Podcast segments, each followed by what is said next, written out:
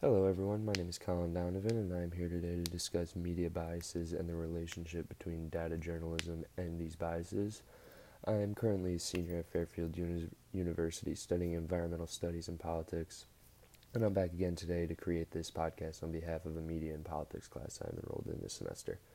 I would like to thank those that took the time to listen, and I hope you guys enjoy. So I would like to begin by introducing the types of biases that impact media today, and then I will get into how data journalism may be able to alleviate the effects of these biases. But first, I think it's important that we understand what is meant by data journalism. So you must have a basic understanding of what is what uh, data journalism is before you can com- comprehend how it may be able to alleviate the biases we see in media today. So Data journalism ultimately is a form of journalism that utilizes numerical data, trends, and probabilities to portray the news, um, rather than forming an entertaining narrative that keeps viewers, um, you know, watching hooked. Uh, data journalists strive to present the facts with hard numbers and structured thought. So ultimately, these data journalists want to present helpful and important information to the viewers without having to fluff up the facts with entertaining stories and heated debates. Um, so now let's analyze how this variation of journalism can actually alleviate the impacts of the three major types of media biases, which are affective, informational, and political or partisan biases. So first, affective bias refers to how news outlets tend to produce entertaining news that sells rather than helpful and important news. So this bias is concerned with the heightening um, the emotions of the audience by producing in-your-face journalism that you know grabs the attention of consumers and locks them into what they're watching, even if it's complete nonsense.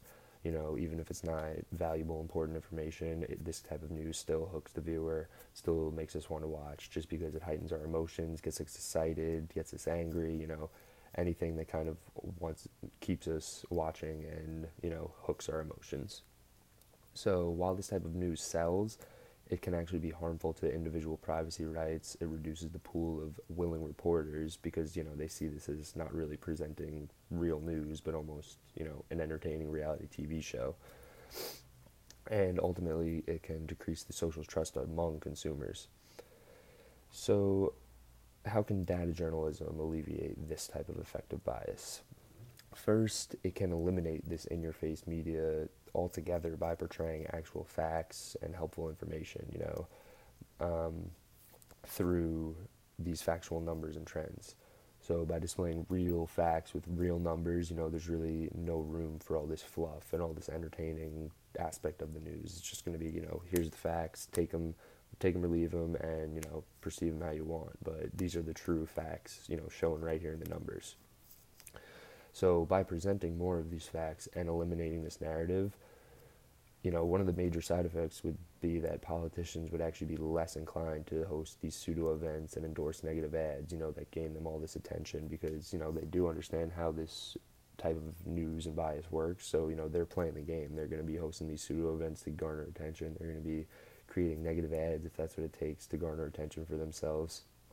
And, you know, politicians and the media, you know, by introducing data journalism would ultimately be focusing more on policy, systematics, you know, actual change they're going to be doing and actual important stuff to our democracy and our government rather than including all this fluff and entertainment, you know, in the news where it's really not the sector for that. You know, we have other TV stations and shows for that.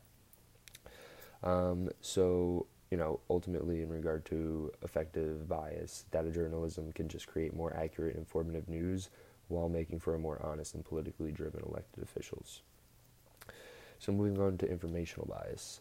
Um, this has to do with the quality of information citizens are getting from the news. So, news outlets ultimately remove or alter information and context from the news stories in order to kind of personalize it to one group target audience. You know, the more uh, news outlets there are, the less each one is gonna, you know, the the, lower size of an audience each one is gonna obtain.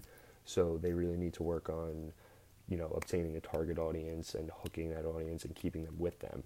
So that's what they do. They really, you know, they'll alter the news, they'll take out parts of the story, they'll kind of fluff up other parts to make it seem more interesting for one particular group to, you know, ensure that whatever target audience they're going for will be tuning into them, you know, will be watching their stories.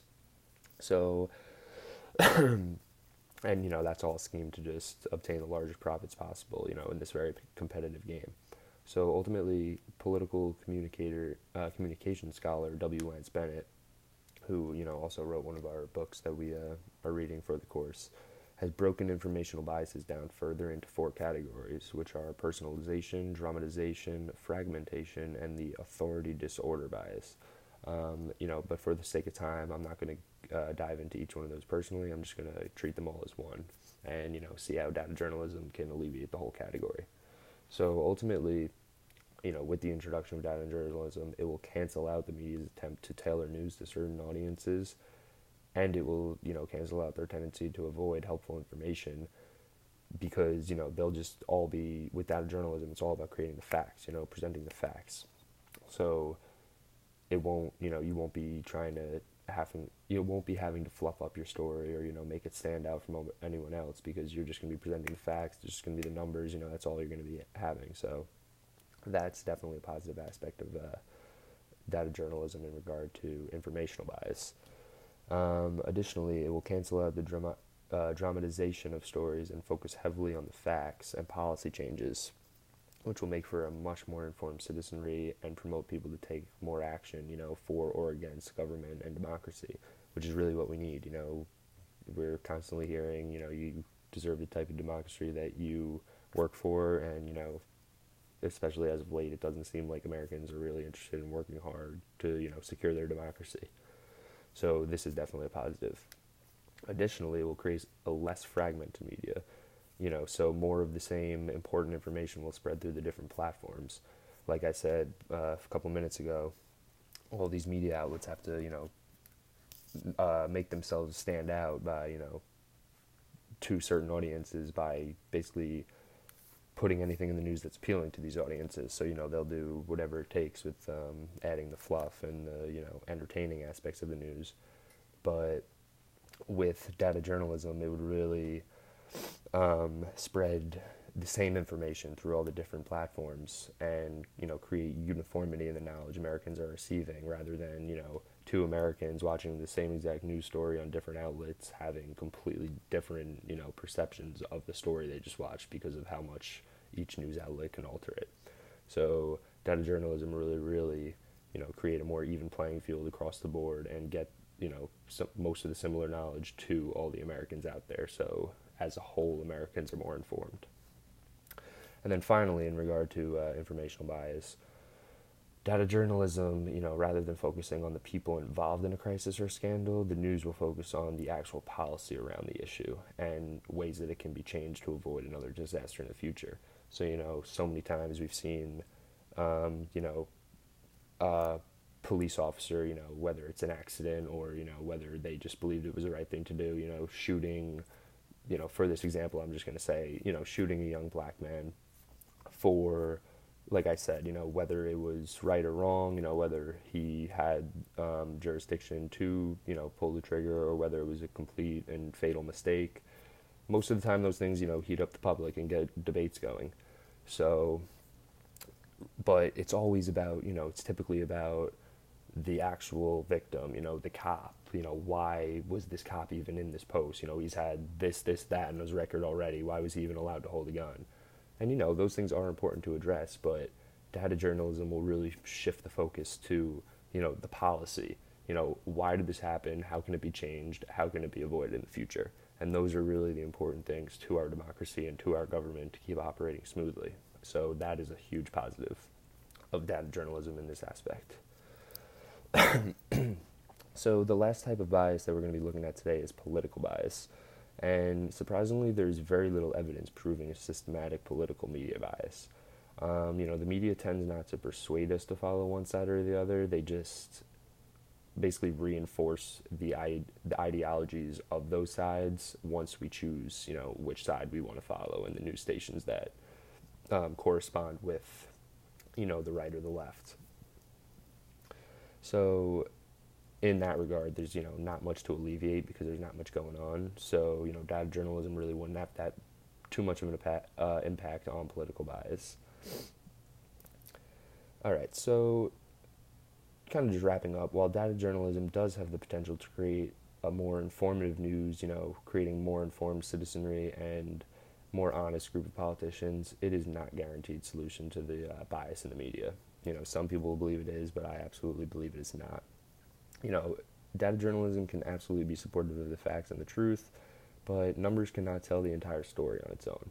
You know, some narrative is required to get the point across. Sometimes, you know, we need a little extra, you know, info, a little extra information on, you know, the background of the story, history of the story. You know, sometimes we need that to grasp the whole story. So numbers alone, I don't think will cut it all the time.